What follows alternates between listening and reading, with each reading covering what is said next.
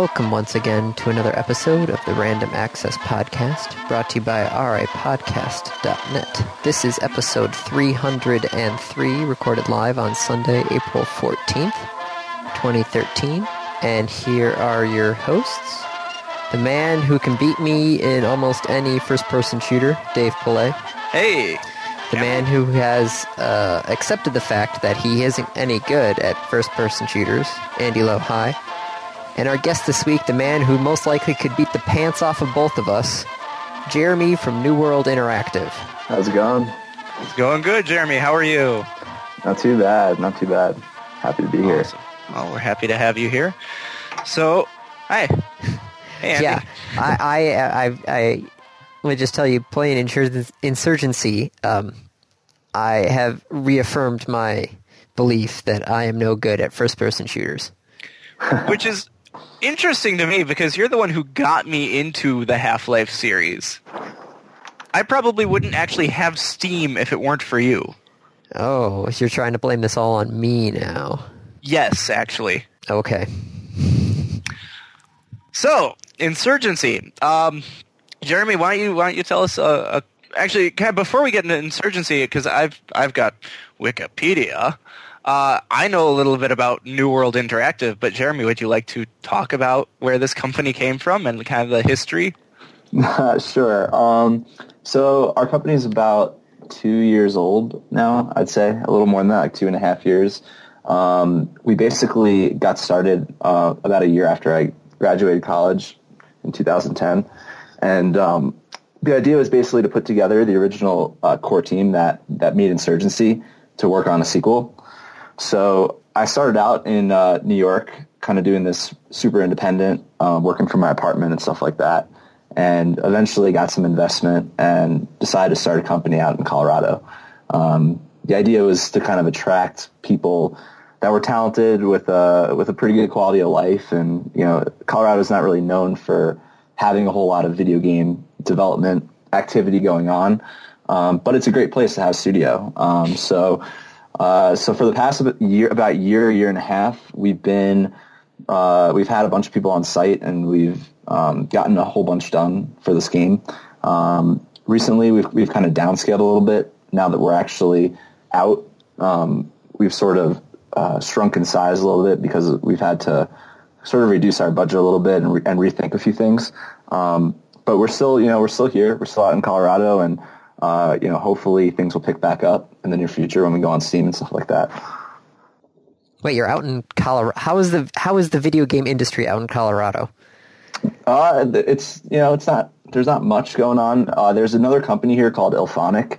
Uh, they put out a game on Steam semi recently uh, called Nexuiz. Uh, it's spelled N-E-X-U-I-Z. It's like an arena FPS.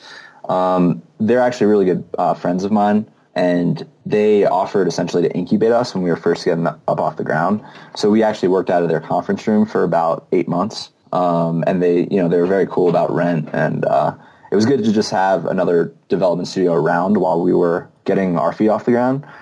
So, uh, so they're there. Um, there's NetDevil. There's, um, I think Lego used to be here, Sony, uh, and there's a few few others. Um, not a huge presence but that didn't really stop us, I guess. Um, but, you know, we can get an office and for a lot less than you know in the Bay Area or something like that, and um, and pay people.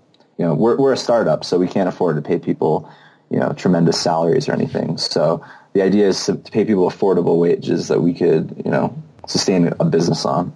Um, and uh, you know, here, you know, rent is pretty cheap, and um, we're we're sort of able to do that uh, better than other places. I was going to ask if you've had trouble kind of recruiting out there and hiring people since it, it seems like more developers would head towards either Boston or New York or the Bay Area. See, that's actually uh, not really true, I don't think, because um, I was in New York and I found it extremely difficult there because, uh, you know, for the startup nature that we are, I couldn't really attract people of of caliber to come and move to like Queens, you know, and live like in the hood.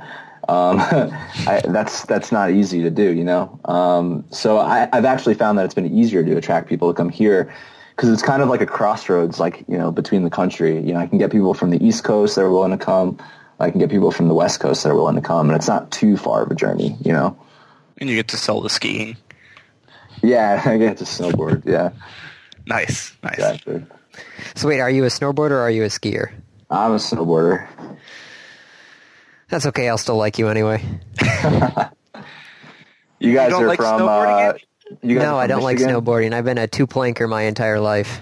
Uh, uh, we're we're both from Michigan. Andy's still in Michigan, and I've fled to Wisconsin. Okay, basically the same place. Yeah, You guys have your rivalries, I know. a couple of them. Um, yeah. So, Now, did you work with the Oh, you, okay, you worked fine. with the original insurgency, right? Uh, yeah, I was the uh, project lead on the original Insurgency um, from, I would say, uh, conception to first release, um, which was like a four, Oh, did we lose him? pretty popular initially. Um, I, I uh, went to college, which wasn't really an option for me. It's just sort of the background I come from. Uh, you know, going to college is like a you know 100% required thing. So, um, so yeah, I went to college instead of you know fast tracked it to the, the, the game industry, and uh, uh, insurgency became increasingly difficult for me to manage while I was in college. Um, you know, on top of school, you know, uh, personal life and and all that, you know, managing a team of you know 20 or so people all over the world was not an easy task. So, um, in the interest of, of the mod, I, I gave it up um, shortly thereafter to some other guys who uh, kept working on it. Um, so, the people that I'm working with on on this project are the people that worked on the original uh, mod, like way back, like when we first started. The people that were on the original core team, basically. Um, in addition to insurgency, uh, I also have a little bit more background um, working on these types of games. I was the uh, original founder and project lead on Red Orchestra, which is a uh, pretty popular game now.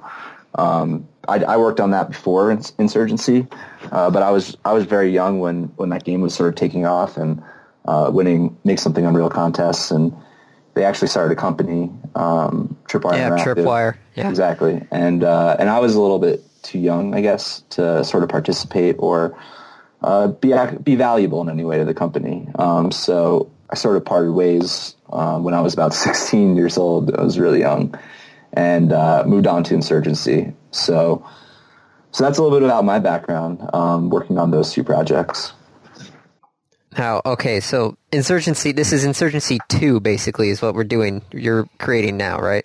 Well, we're calling it insurgency. We were calling it insurgency two, but we decided to um, just call it insurgency because uh, we feel like it, you know, it embodies a lot of the characteristics um, of the mod, especially the intensity, which is the most uh, the most highlighted aspect of the mod that people really feel like is lacking in other first person shooters that we want to retain.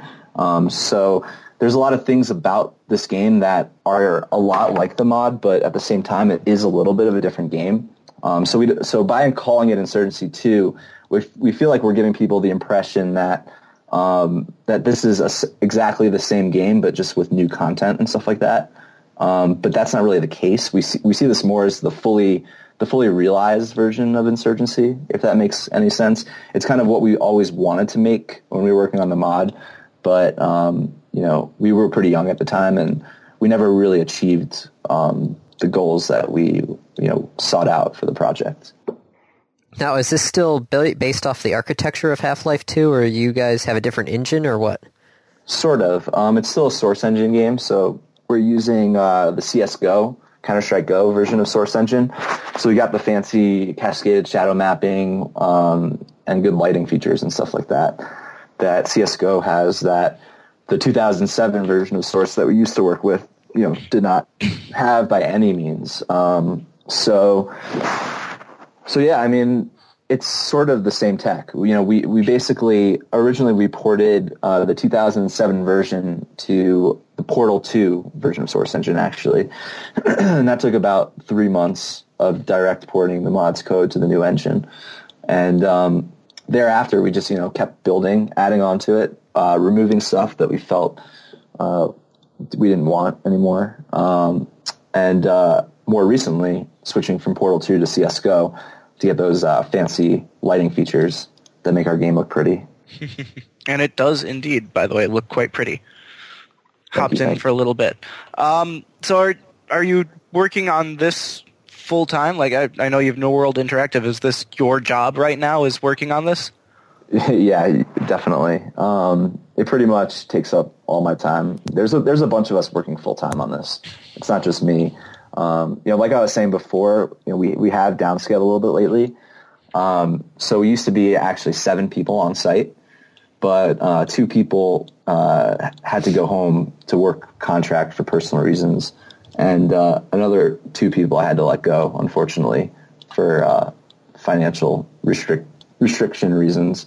Um, so you know, at this point, there's only three of us now that are on the on-site team, and we have about uh, I want to say six people that are off-site working con- on a contract basis all around the world. So, so we're about a team of, of about 10 total, um, but our core team is a little smaller. Uh, so hopefully, you know, once we get on Steam and hopefully we get, get more people playing, we'll be able to sort of step up um, our team a little bit more and get progress coming out a lot faster than it is right now. All right, now I always have to ask this um, with people who talk about having international uh, coworkers. How are you guys handling communication and all that stuff? Uh, well, we um, a lot of these people I worked with for a really long time, like since the mod. So I want to say about eight years. I've known some of these people. So a lot of them are very self-directed. Like they don't need a lot of overhead management. They they sort of we we tell them what we want from them, and then they're able to sort of just go off and actually do it.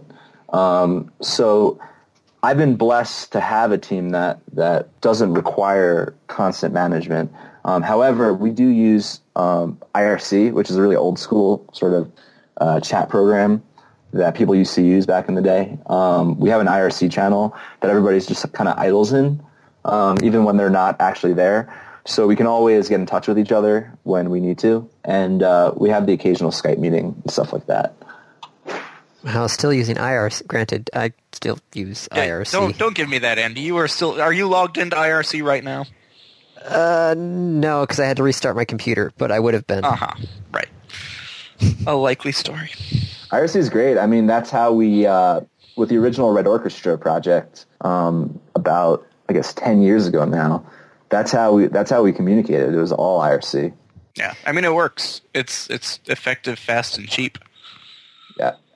Reason why it's still around. Yeah, surprisingly. All right, now I was looking over this, and I was trying to, um, when I was playing, trying to figure out which uh, of the three builds I wanted to go with.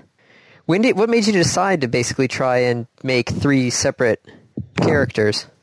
Like Okay, the, the, the skirmish, the when he says build loadout, loadout. Sorry, loadout Right. type Our build, classes, not not yeah. actual classes. There we go. My Yeah. well, the, the- lingo is not When- When you say build, Andy, to a developer, that means something else.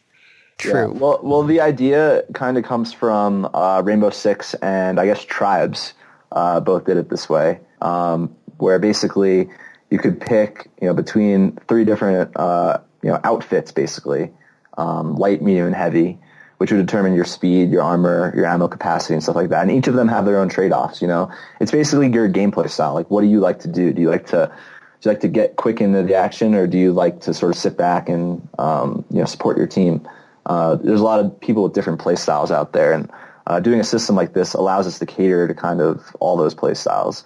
And uh, you know, at first we wanted to make it so that the weapons don't aren't dependent on your class at all. So you could just you could be a heavy and you could rock a submachine gun if that's the gameplay, unique gameplay style that that, you- that you want. You know, um, but there's actually been a huge amount of um, uh, interest uh, forming from our community and actually restricting the class a little bit more, like making it so that like light or is called recon or something instead of light, and you know by default you, you get access to like the submachine gun, the shotgun or something, um, and and maybe people could could you know use their supply points to get different weapons, but you know you start out with with the weapons um, that are more specific to your class. So this is like something that we're this is like our evolution of the class system, I guess, is is sort of uh, like making each class a little bit more distinct and uh, and hopefully adding a few new ones. Um, so so I would consider this kind of a starting point where we're at right now.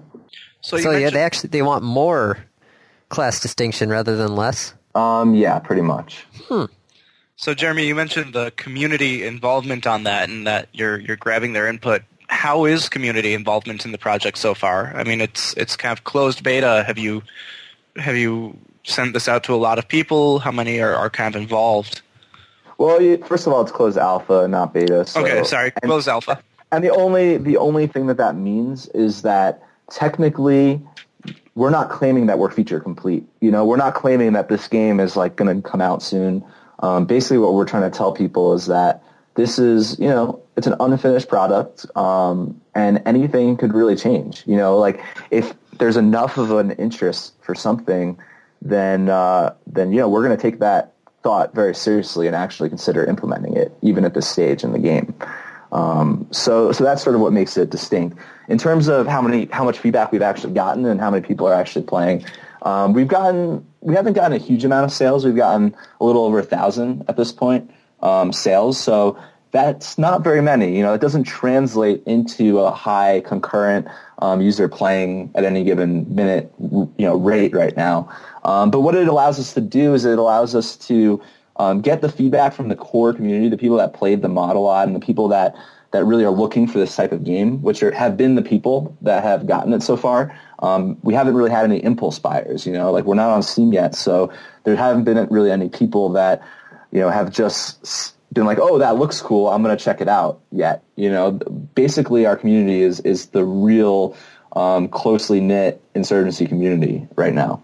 Um, so the advantage to this is that we're able to make these changes to the game. Like if you, if you talk to anybody who's who got early access on March 1st and uh, is playing in the build that we released last night, um, they you know it'll be very common. You'll hear from people that the game's gotten a lot better in the past you know month and a half.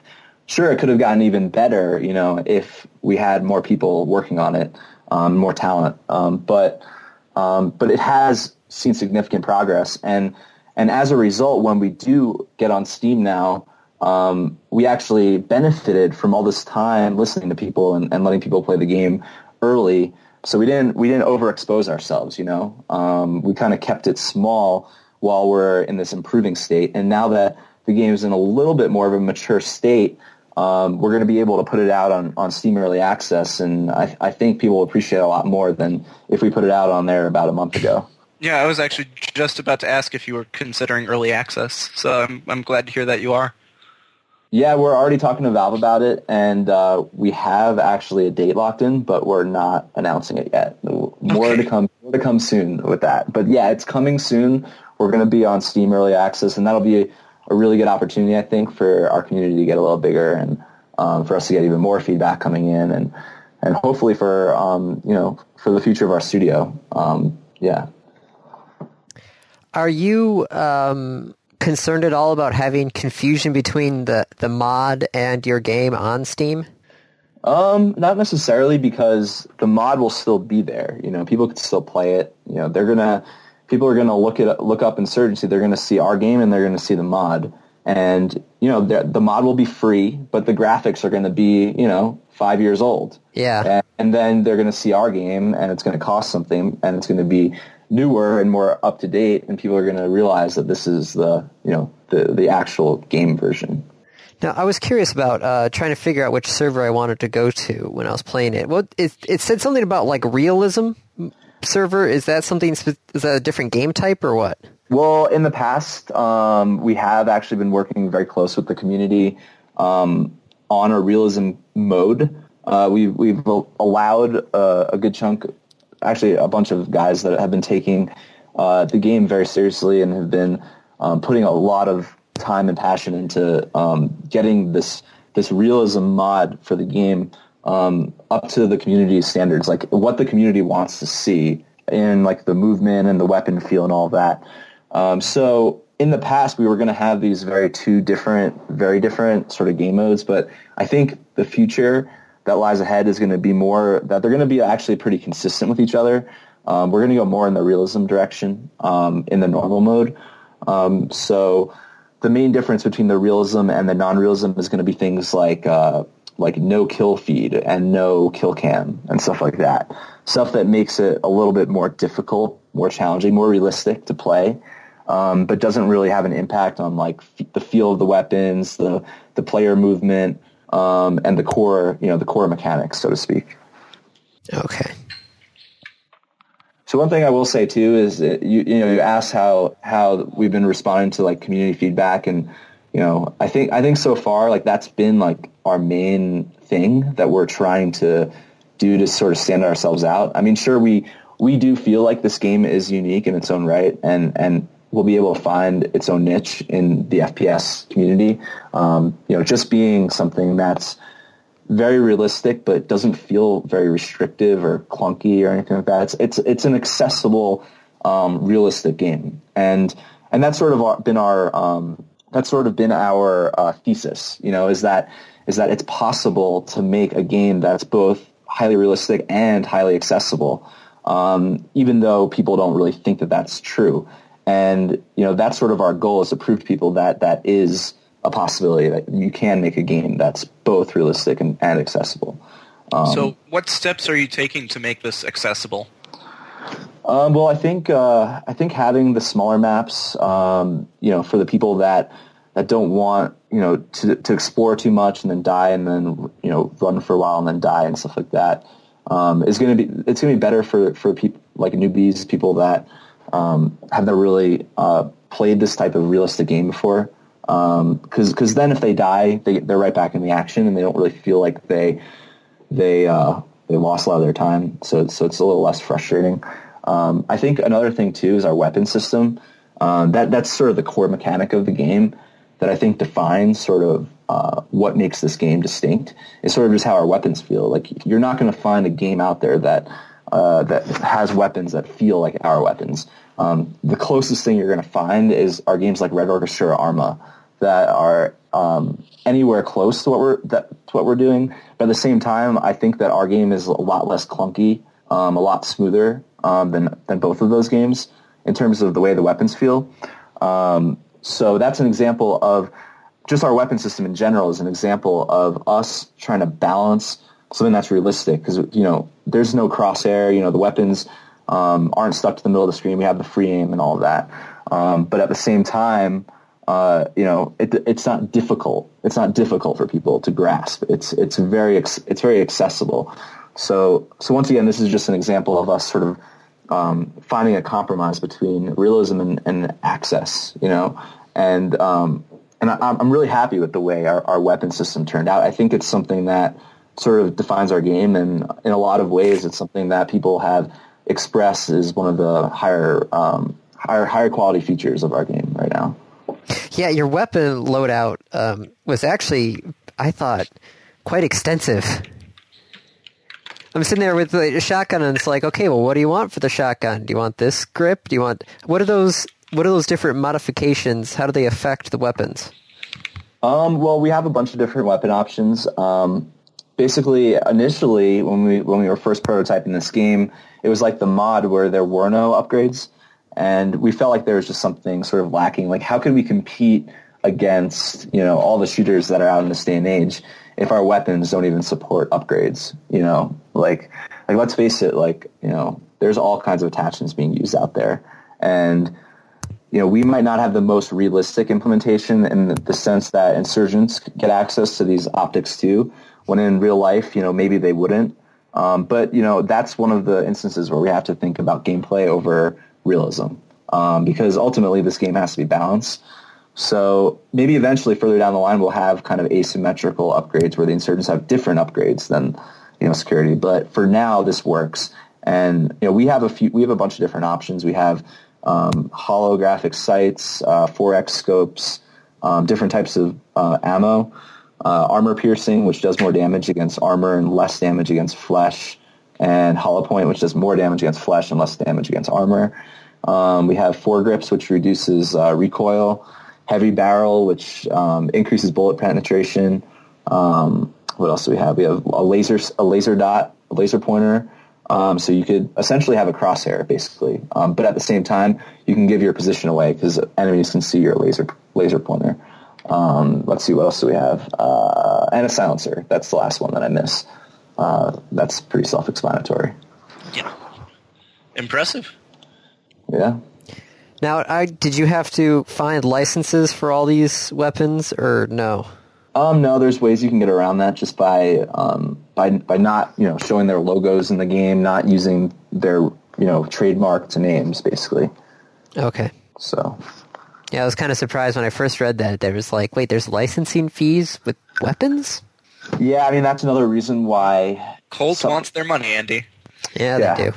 Yeah, but that's the thing uh, too is we're kind of a smaller project, so um, we're more likely to fl- uh, fly under the radar than you know some of the bigger games out there like Battlefield or Call of Duty or something. What's your, your stance on people, you know, when, once you finally get this out, are you going to release um, mod tools, given that Insurgency itself was spawned from a mod?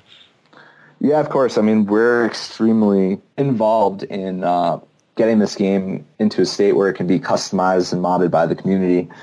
Um, you know, we've already supported uh, these guys working on this realism mod, and actually, we've already put out an SDK, uh, so people can actually make custom maps already.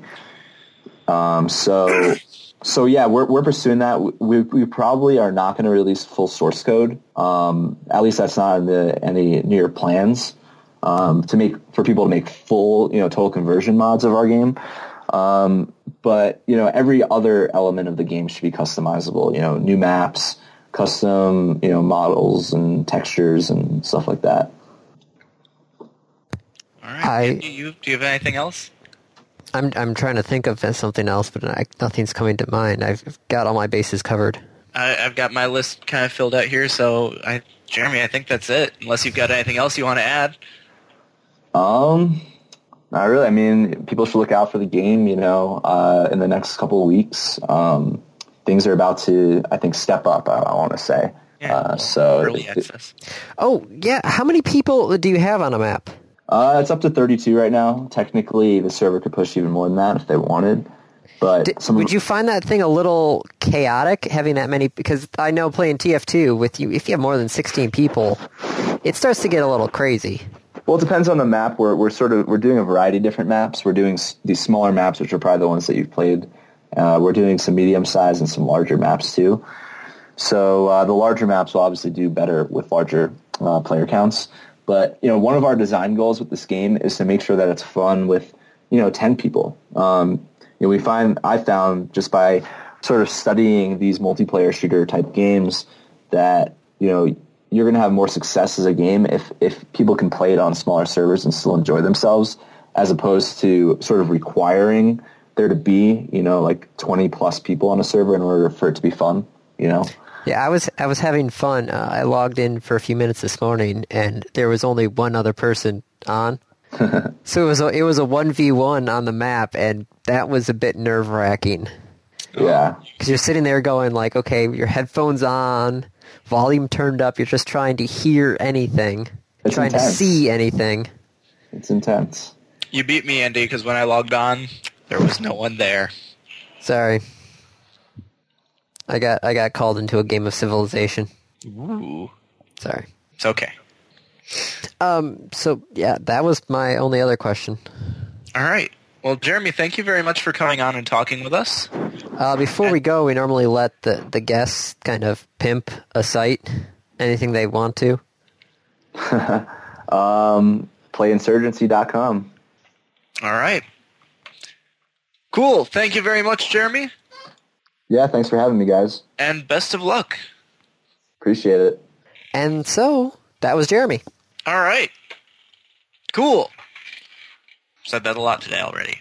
Yes, I once again will say that um, I swear my reflexes are getting slow. Well, uh, you haven't been practicing. No, Perhaps we should hop onto Insurgency at some point. and try it out. Yeah. See if we can get tried better. It out, but actually play each other in it. Hence that yes, battle each other in a game of insurgency, one on one. Just hunting around. Yes, Rather do it in a laser tag arena. yes, but I feel like this one would be a easier odds. It's like that's that's probably not quite as fair, is it? no, Mister Dance, dance. what? With the, with the jumping and jiving and moving around.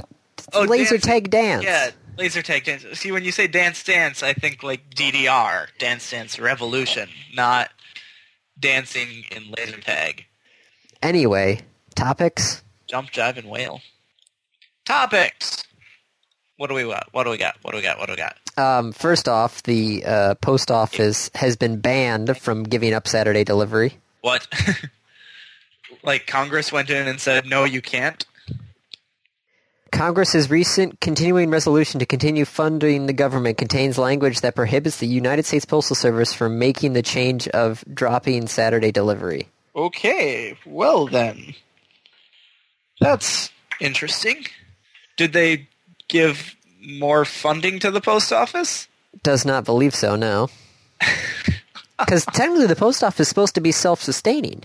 It's not. No, it's not. It's not. Let's let's Oh, by the way, on on kind of a random side note, what should I do if I think my postman might be opening my mail? Why would your postal guy be opening your mail? Well, because I got a package Yes. and it was open and empty. Huh. Yeah. You know what was supposed to be in there? What? A credit card. Oh. Um, Yeah. I'm I'm calling the post office tomorrow.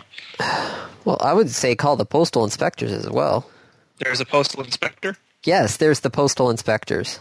Okay, see United States Postal know. Inspection Service. Excuse USPIS.gov. USPIS.gov. Cool. Thank you, Andy. Mail fraud, mail theft, identity theft, vandalism Okay. to your mailboxes. These are the guys that cause serious pain to people who are messing with the postal system. Good, because someone's messing with my mail. Well, there you go. Alternatively, I suppose it could have opened en route. But would I mean you you've delivered Well, mail it, was it a letter or was it like an actual package? It was an envelope. It was it was a padded envelope. Oh. Those, uh, most likely, that was actually glued by a machine. 'Cause that's, that's happened to me where I'm it just, was glued by my mother, oh, which is to say it was sealed by her before she dropped it in the mail. well then I don't know. I was going to say, sometimes the, you, you just, the, mach- the letters that are run through the machine, every once in a while, some of them will be open. You're just like, that's odd. Okay. So if inside this envelope had been a letter, basically another envelope, which itself was open, would it be reasonable to expect that to be returned to the original address on the inner envelope? I don't know. I don't have access to the machine half of the postal service. Okay. Well, I'll call the post office. Yeah. So the post office can't stop Saturday mail service, No. but they also don't control their own finances, Nope. and they're out of money. Yes. What I what does Congress think they're going to do? I mean, maybe this is like a guerrilla campaign against big government, right? I mean, big government, the post office. That's that's stopping our private companies from competing. It's, Maybe this is all just a really, really, really clever plot by like the the small small government factions and say like, well, we're we're just gonna knock out the post service. We'll make them go broke and show everyone that if we control their finances and we don't give them money, it's not as good as the private sector. it's, it's just been a big mess. Yeah. Yes. Yes, it is. What the hell? But yeah, you could. You I could see that in the next election cycle. It was like post office was losing money, wanted to cut Saturday mail service to try and save billions of dollars. Your congressman voted no on that. Your congressman voted to prevent that. What else has your congressman prevented? That you need. Yeah. What other unsound Jeez. financial decisions has your congressman made? This is ridiculous. Yeah. So yeah, that's still going on. Okay, I'm sorry. On the Mm-hmm. plus side, you still have a job. I was still going to have a job anyway. It's just going to be less hours. On the downside, they might not be able to pay you. Oh.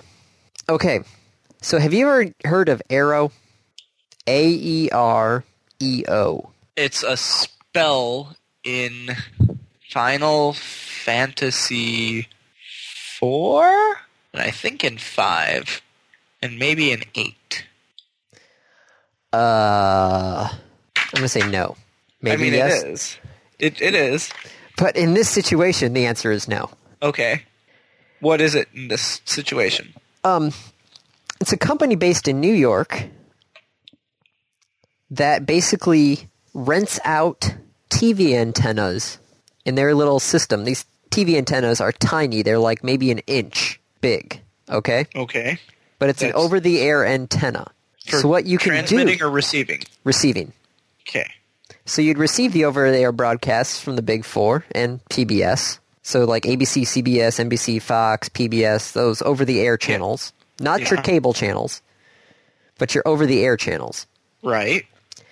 And what you could do then is watch them anywhere that you want to on your computer, on your tablet. It can, you can save programs to watch later. Ooh. So it's like a TiVo Plus sort of thing, where it they'll record all the shows. You can watch them later. You can watch them on any device, kind of like HBO Go, but with over-the-air channels. And the over-the-air companies are not pleased. Well, okay, except that it's it, it's over the air. Yeah. So screw them. Well, Fox is saying screw you guys because the president and COO of News Corp has threatened to move Fox from over the air to cable. And others are apparently um, thinking of joining him if this stuff takes off. Abandoning the over the air networks. Yes. Just like picking up stakes and saying that's it, we're we're done. We're not transmitting anymore. Yes. I mean that's that's their prerogative. That's what they want to do. It's it's completely what I think is um, I find it just ridiculous. Stupid? Yes. Yeah. But That's what their big what their big complaint is is the fact that um, so this wouldn't the, the, this thing wouldn't um, you know affect their advertising dollars at all because those aren't part of the Nielsen families, which are not part of the advertising ratings, that sort of stuff. So that that doesn't matter. You're still getting your commercials over in the broadcast. That yada yada yada. Right. What the what the the TV stations are worried about is retransmission fees, which are the fees that they get to charge people like Comcast and Dish and DirecTV to carry the over-the-air broadcasts. Which so it's them being greedy. yeah. Um, they're estimate the retransmission fees are estimated to be worth three billion dollars in the year 2015. Holy shit. So you're, yeah, you're talking billions of dollars here. That supposedly these little tiny antennas in a little New York startup. Well, I mean, holy shit. I got nothing on that. In all honesty, I'm just kind of disappointed that I didn't think to make and sell little one-inch antennas. I'm just surprised that these big these big guys are like freaking out so much about this. It's you could do that at home with a Slingbox, can't you? Mm-hmm. Uh, how come there wasn't a big hoopla about that? I don't know. All of a sudden, this one little company comes up there, and Fox literally almost pulls up stakes and leaves. I, I kind of want to see how much does it cost to get one of these little antennas. I don't know. I haven't actually checked. I think you actually have to be in the New York area. Coming soon to Madison and 21 other cities in 2013. Oh, is expanding? Yeah, and Madison actually is one of the cities that's on the map. Interesting. Pre-register now. Sure, why not? There's Detroit, Chicago, and Cleveland. Uh, Minneapolis, Madison, Pittsburgh, Baltimore, Philly, Boston, Providence, D.C., Raleigh, Atlanta, Birmingham, Tampa, Miami, Austin, Dallas, Houston, Kansas City, Denver, and Salt Lake City. Hmm.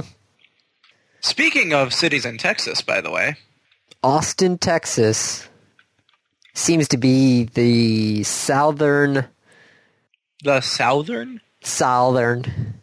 It's like a sauna in here. Sauna in here. But southern? I don't know. I was trying to say southern and it just came out wrong and then I paused and then it just hung there in the air. It was bad. Yeah. Anyway, Google Fiber is going Google to Austin, Fiber Texas. So goodbye, Kansas City. Bastards. It's not goodbye Kansas City. This is in addition to Kansas City. They're not just like pulling up stakes in Kansas City. No, they're adding to Austin, Texas, which Hi, seems to be Austin. what's the size of Kansas City, Missouri versus Austin, Texas? Let's find out. WolframAlpha.com. It's Kansas City, Missouri. Yes, What's Missouri's state MO. code? Kansas City, Missouri versus Austin, Texas. Kansas City's city population is 459,000. Austin is 790,000. so they're moving up. If you take the urban area, which is the surrounding area, because remember, Kansas City, Missouri is only half of Kansas City. True. So if you take the urban area population, kind of the, the surrounding areas, Kansas City is 1.3 million people. Austin is 900,000 people. Oh, okay. So it seems Austin's then very uh, densely populated, Yes. which would make If sense. That's why. metro area population, which is beyond the urban area population, uh, Kansas City is 2 million people. Austin is 1.7 million people. At what point do you stop calling it Austin? Well, I mean, look at Detroit, right? Detroit's metropolitan area, I think that includes Ann Arbor. True. That's like 40 miles away. Yeah, there's some people who say that Detroit ends at 275. Those people are wrong. Where would you say it ends at? Uh, six nine, not uh, M14 to I. I think calling the airport Detroit is kind of a stretch. I mean, Romulus is a suburb, but that's even that's kind of on the outer edge. Well, that's 275, isn't it? Yeah, I guess it is. Yeah. I was like, wait a second, you should take 275 south to get off at the airport. that is at the airport, right? I need a map. It's been a long time since I've lived over there. Do you know where Michigan is anymore? North. oh, it's just kind of like my family where they're all, whenever I come over back home to Saline, and they're all just like, so, how was your Oh, hang I- down? I need to check. Okay, good. Michigan actually is to the north. Just wanted to make sure I wasn't going crazy. If I walk out of my apartment and keep walking straight north, I will hit Michigan. yeah, 275 is how you go do the end around of getting to the airport. Yep, going down near uh, McNamara. Yeah. Um, yeah, you know, that's not a bad. As I said though, like Romulus, uh, that's a stretch to call that Detroit because that's also going to include like Livonia. Okay, so what about maybe going, maybe calling Dearborn the edge of Detroit? Like, I don't think Dearborn is part of Detroit. Oh, by the time by the time you reach Dearborn, you're basically in Detroit. Yeah, Dearborn's weird though. I think Dearborn's like it, it's an island within Detroit. Okay, well let's go. F- how far north? Do you call 696 the dividing point? You'd almost have to. Uh, well, okay, so I'm I'm looking. You know what I'm looking at? I'm looking at the grid layout of roads. Okay. I'd say that the grid layout is a symbol of being in Detroit. Oh, so when the when the grid shifts. Yeah, so it, it does indeed go past uh, 275. Once you get out to like Plymouth, that's still Detroit. Are you saying Ypsi then is the dividing line?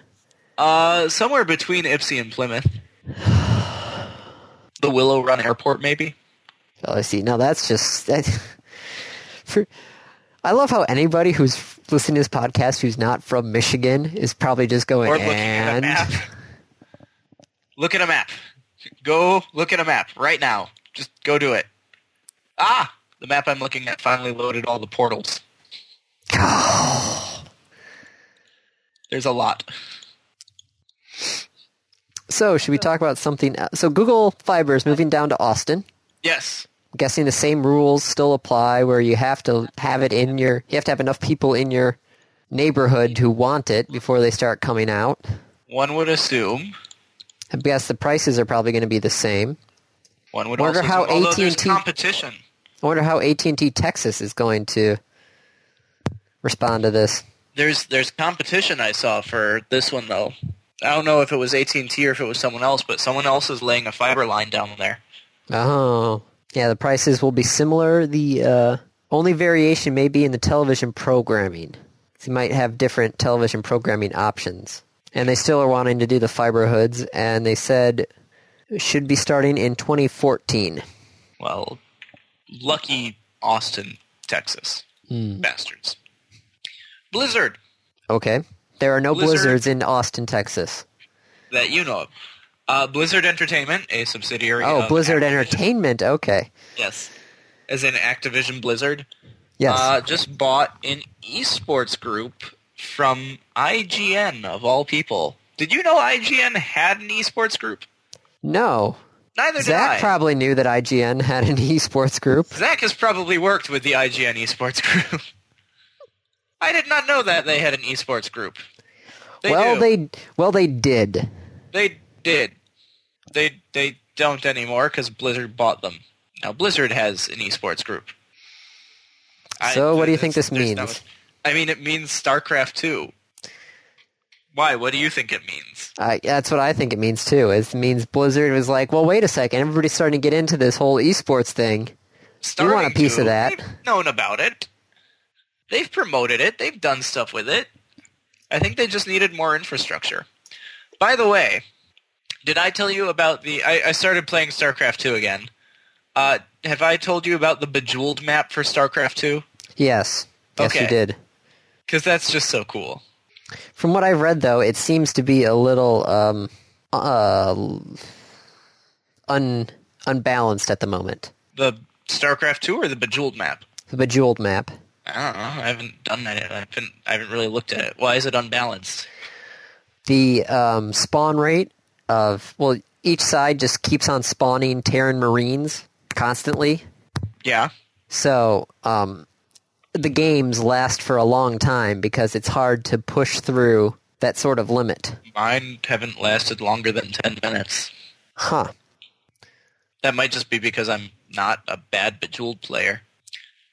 I I don't know. That's the ones that I've seen. People have complained that it the games take too long. Okay. Well, I don't know what games they're playing. I don't know either. They should do better. You know what game I want to play? What game do you want to play, Andy? Batman Arkham Origins. You know, I haven't played any of the Arkham series. What? Not a single one. My apologies to anybody who um, f- didn't realize that was coming. But what? Not a single one. Wh- why? Because I haven't. I'm not really that interested in them. What? But, but it's Batman. So? It's Batman.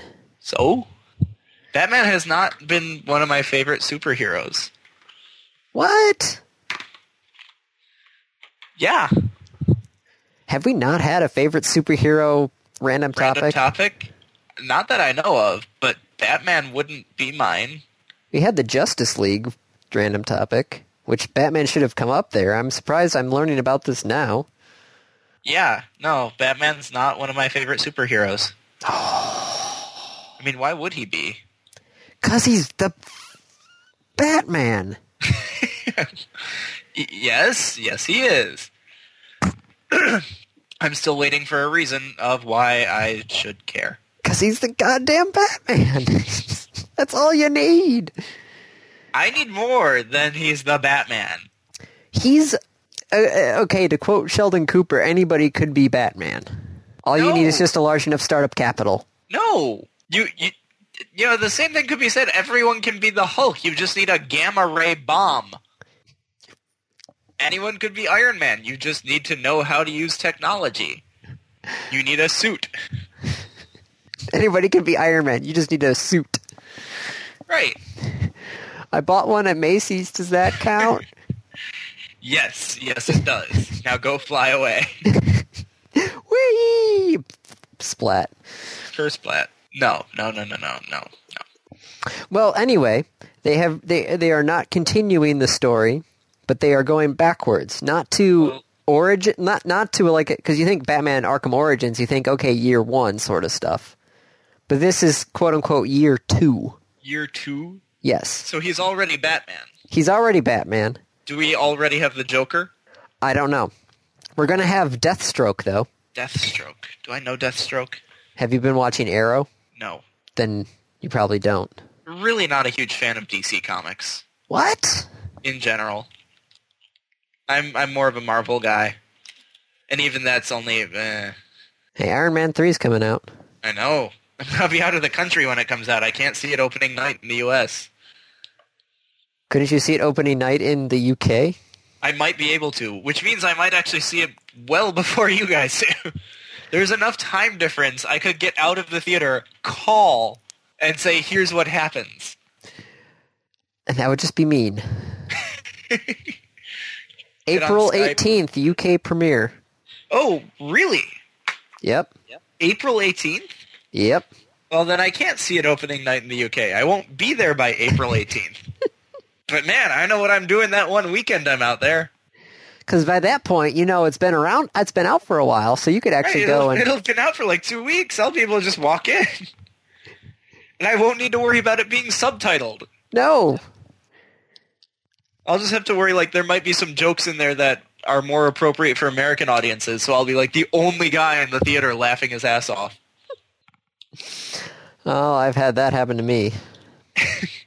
All right, well I think I know what I'm doing with my free weekend. I'm going to see a movie.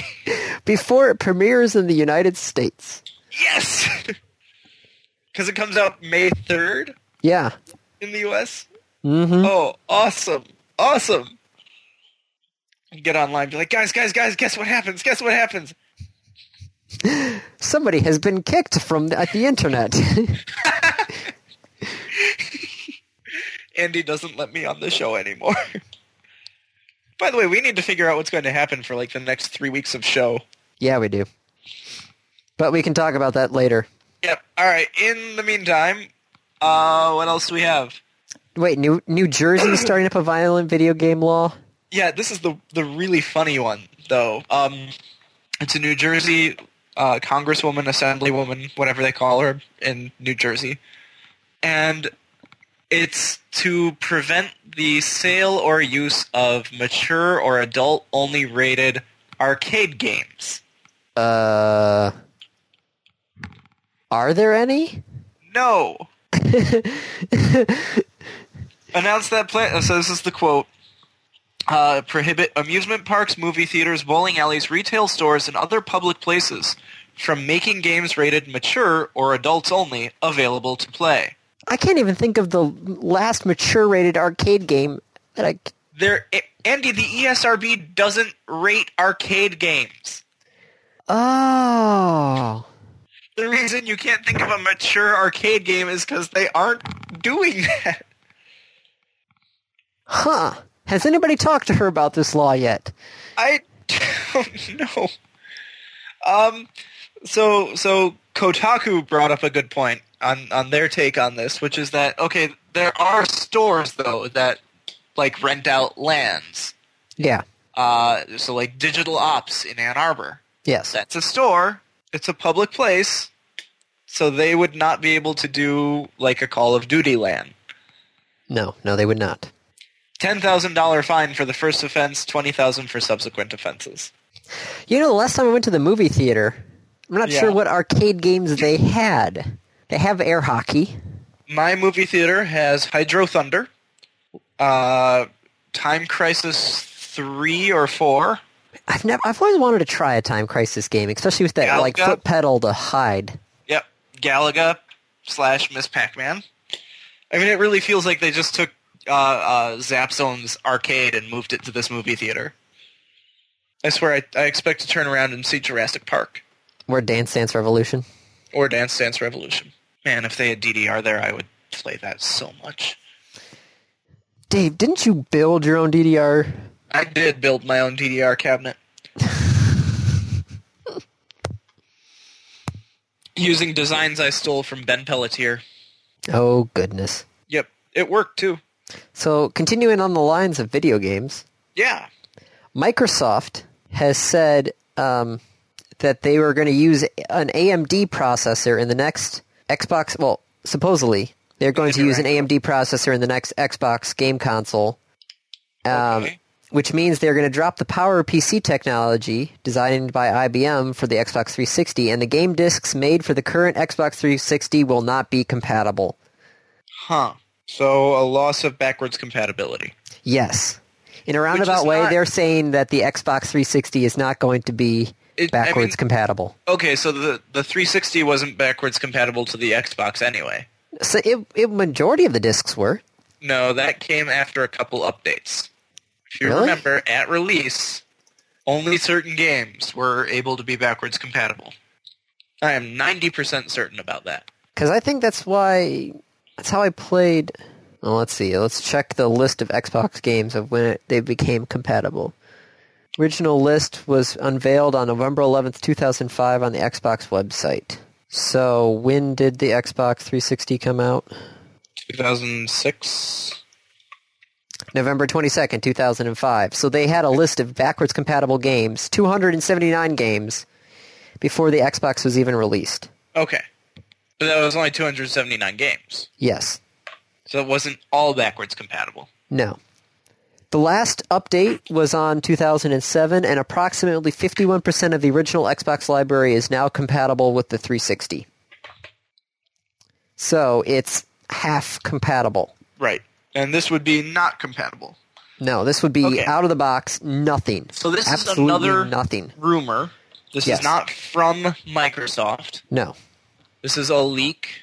Basically from AMD, because AMD is excited to be like, hey, look what we're doing, look what we're doing, look what we're doing. And I All right, at this point, Yes.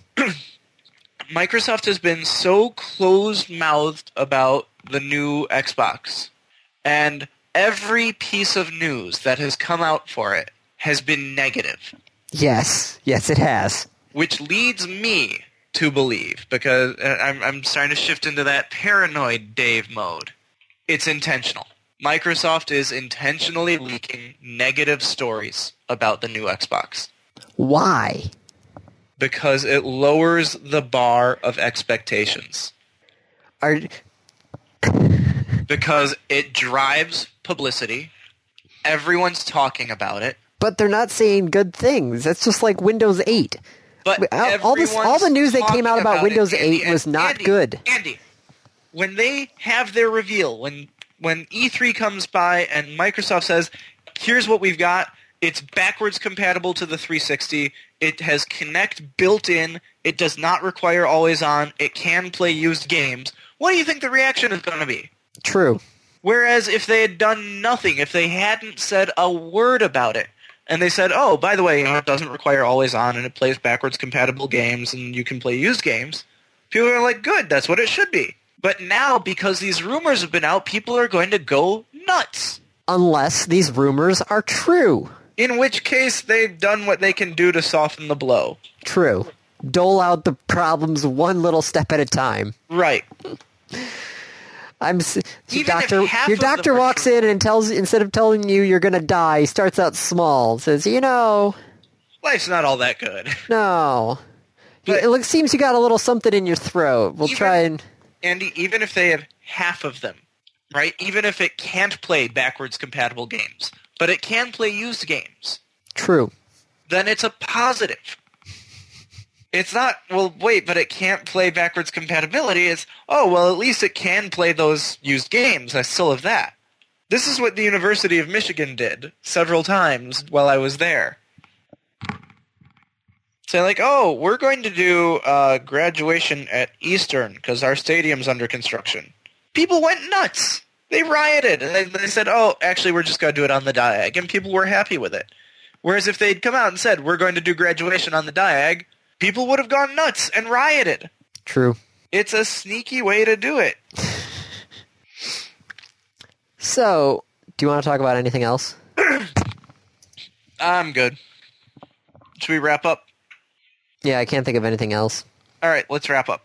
All right. Random review. Oh yeah, random review. That's my week. Yeah.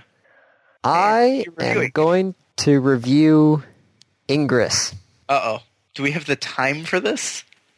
Let's make time, buddy. Okay. Oh, and he's going to let's- review a beta game.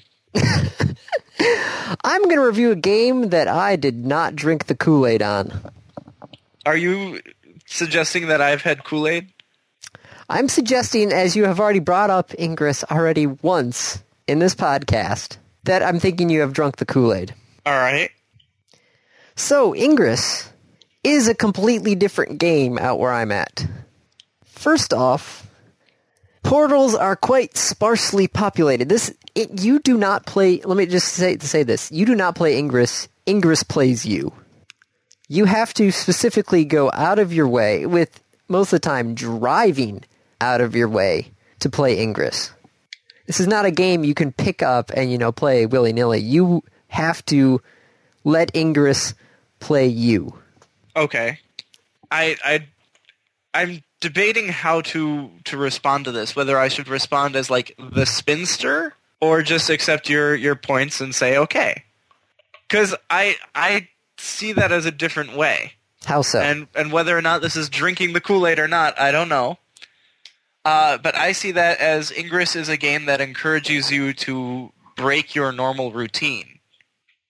I'm just thinking of the fact that, as of this moment, the nearest green portal to me. Yeah. Just keep zooming out. What's, what's the nearest portal to you, Andy? The nearest portal to me is in the middle of a cemetery. Okay. How far away is it? Uh, let me just see what the Google Maps tells me. Is it within walking distance? Uh, well, let me tell you. Let me get let me get my exact numbers out of here, and then I can tell you. Where is the Harris Cemetery? Yes, it's up here. Do, do, do, do. Directions to here from my house apartment. Walking. It's a forty-minute walk for me. Two miles. Okay. That is you can do 2 miles in under 40 minutes. The average walking pace is right around twenty minutes a mile. Having run multiple miles You and walked. are not an average walker. I'm saying though, on on uh, for a nonchalant walk for me, it's 20 minutes a mile, Okay. and that is one portal. Yep. Have you suggested other portals near you? Yes, but there is an eight week Turnaround time. turnaround time. yes. This is like I said. This is you know, okay. So there, I, I take classes at KVCC. There is a portal at KVCC. I honestly don't know what else I would suggest at KVCC to be a portal, but there is a portal at KVCC. Um, I don't have 3G service there. Do you have Wi-Fi service? Yes, but okay, so you'd have to, you know, go connect to the Wi-Fi. The Wi-Fi is in the school building. The portal is outside the building. Okay. But does the Wi-Fi extend there? You, I, I tried this. You have to kind of find a nice middle ground between the two where the GPS can still see you and put you in the right spot, and then you're also still close enough to the Wi-Fi to connect to it to get your data. Okay.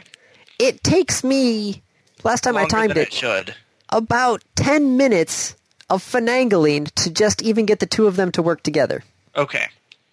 So what what I'm hearing, Andy, is that this would be a potentially a better thing for a different place. Yes, out outside of a city, Ingress sucks. Let me just downtown Kalamazoo. It would be like Also, the, there's the fact that you have no green active in your area. that is also the other problem. It was pretty easy to level up, but now enough people have joined that we seem to have driven the other team out of the. That's the other thing is you can't play Ingress if your place is one sided. You can you know wait for portals to degrade and then redo the links and maybe redo a field here or redo a field there. But you Oh. need to have an active community in order to play the game. It's like, hey, I got I, I got a multiplayer game Have and I'm the only one who can play it. I mean, you know, you, you say you don't want to travel for this, but have you considered? Wait a minute, what the hell is he doing there? That bastard. Uh, sorry. Has have you considered like driving down to Three Rivers? Do you want me to drive down to Three Rivers just to play this game? I drove down to New Glarus. We didn't do it just to play the game. We went for dinner. But we used the game as an excuse to kind of drive ourselves out that far. That's a place we never would have gone on our own. And we found this really nice little restaurant out there that we really enjoyed going to. Three. And by the way, the that bastard is. I just looked at Three Rivers, and someone from Madison is out there fucking around with your portals. So he must you have been to, you want me to drive a half hour for dinner? You see, that's, That's what I'm. what I'm not. It's not that much of an incentive for me. It's like okay, if it's local, if I w- if I was living in downtown Kalamazoo, like downtown where you know there's seven Like portals next to each portals. other, then maybe. When I'm on campus, there are two portals on Western's campus. Yes, I have suggested many more, but still, it's an eight week wait. At least eight weeks to wait for a portal to, you know, maybe show up if they approve it. So it's- there's also, it's great, is that some of the portals you cannot get to if you don't have the right cell phone service out here. Yeah, we actually run into that problem out here as well. There's just some portals where you have to be on Verizon to get them. Yeah, out here, you, there are some portals that only people on AT&T can get to. If you don't have AT&T, good luck, have fun, go somewhere else. Yep. So Agreed. I, it's not it's not working. Sorry, I tried it, but thanks but no thanks. Okay, so it's it's not working for Andy. No. So that's what I'm I'm honestly saying don't take our original thing for this. Don't don't take my It's it's certainly something you have to try. yes. I mean, it might work better. And uh, yes, does it does it require you to go out of your way? Absolutely. Um, you know, I, there's all these jokes about people changing their route to work, or people who, oh, I used to be able to get to work in five minutes, and now it takes me almost an hour because I go and hit all these other portals. I actually took that the other way, and I've started adjusting the portals to my work where I've I've suggested a bunch of portals on campus and a couple between my house and work, so that I can just go and hit the portals on the way. Yeah, let me just tell you, I'm working at a post office, and all of the post offices, actually too many of the post offices, Are portals. Are, are portals. Yep. First off, that doesn't really make any sense with the in-game canon of why post offices are portals. It's a collection of thoughts.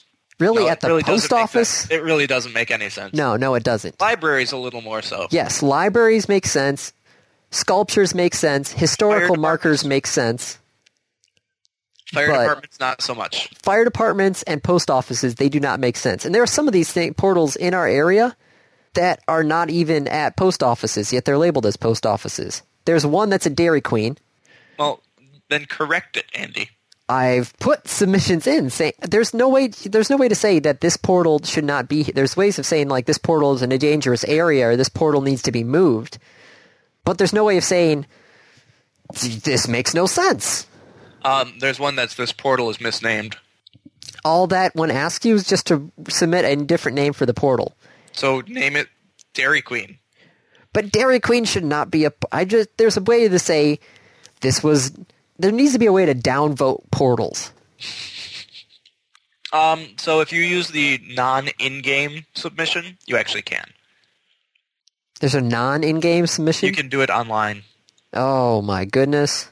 and you can say like this portal is bad because such and such. All right, so that's my thing. Is your mileage may vary. May vary. Okay. Andy is, has has a very good point. I enjoy it. I've used it as a way to explore southeast Wisconsin and southwest Wisconsin, actually both, uh, and meet a lot of new people and just get out. In the summer, when the weather starts warming up, because uh, this game was made by people in California who don't necessarily understand what a winter is, I am looking forward to being able to just walk around downtown and walk around Verona and hack. Yes, the thing is, if you just got out and walked, it's the six portals downtown.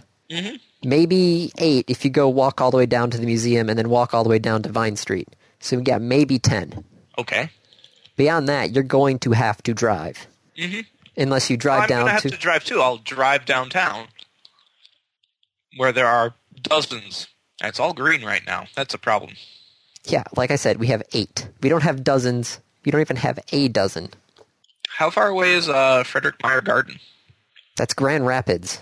Yeah, how far away is that? That's at least an hour drive on the highway. Okay. Because they've got a fuck ton. Yeah, they do. Goddamn Because there's garden. yeah sculpture gardens. Yeah.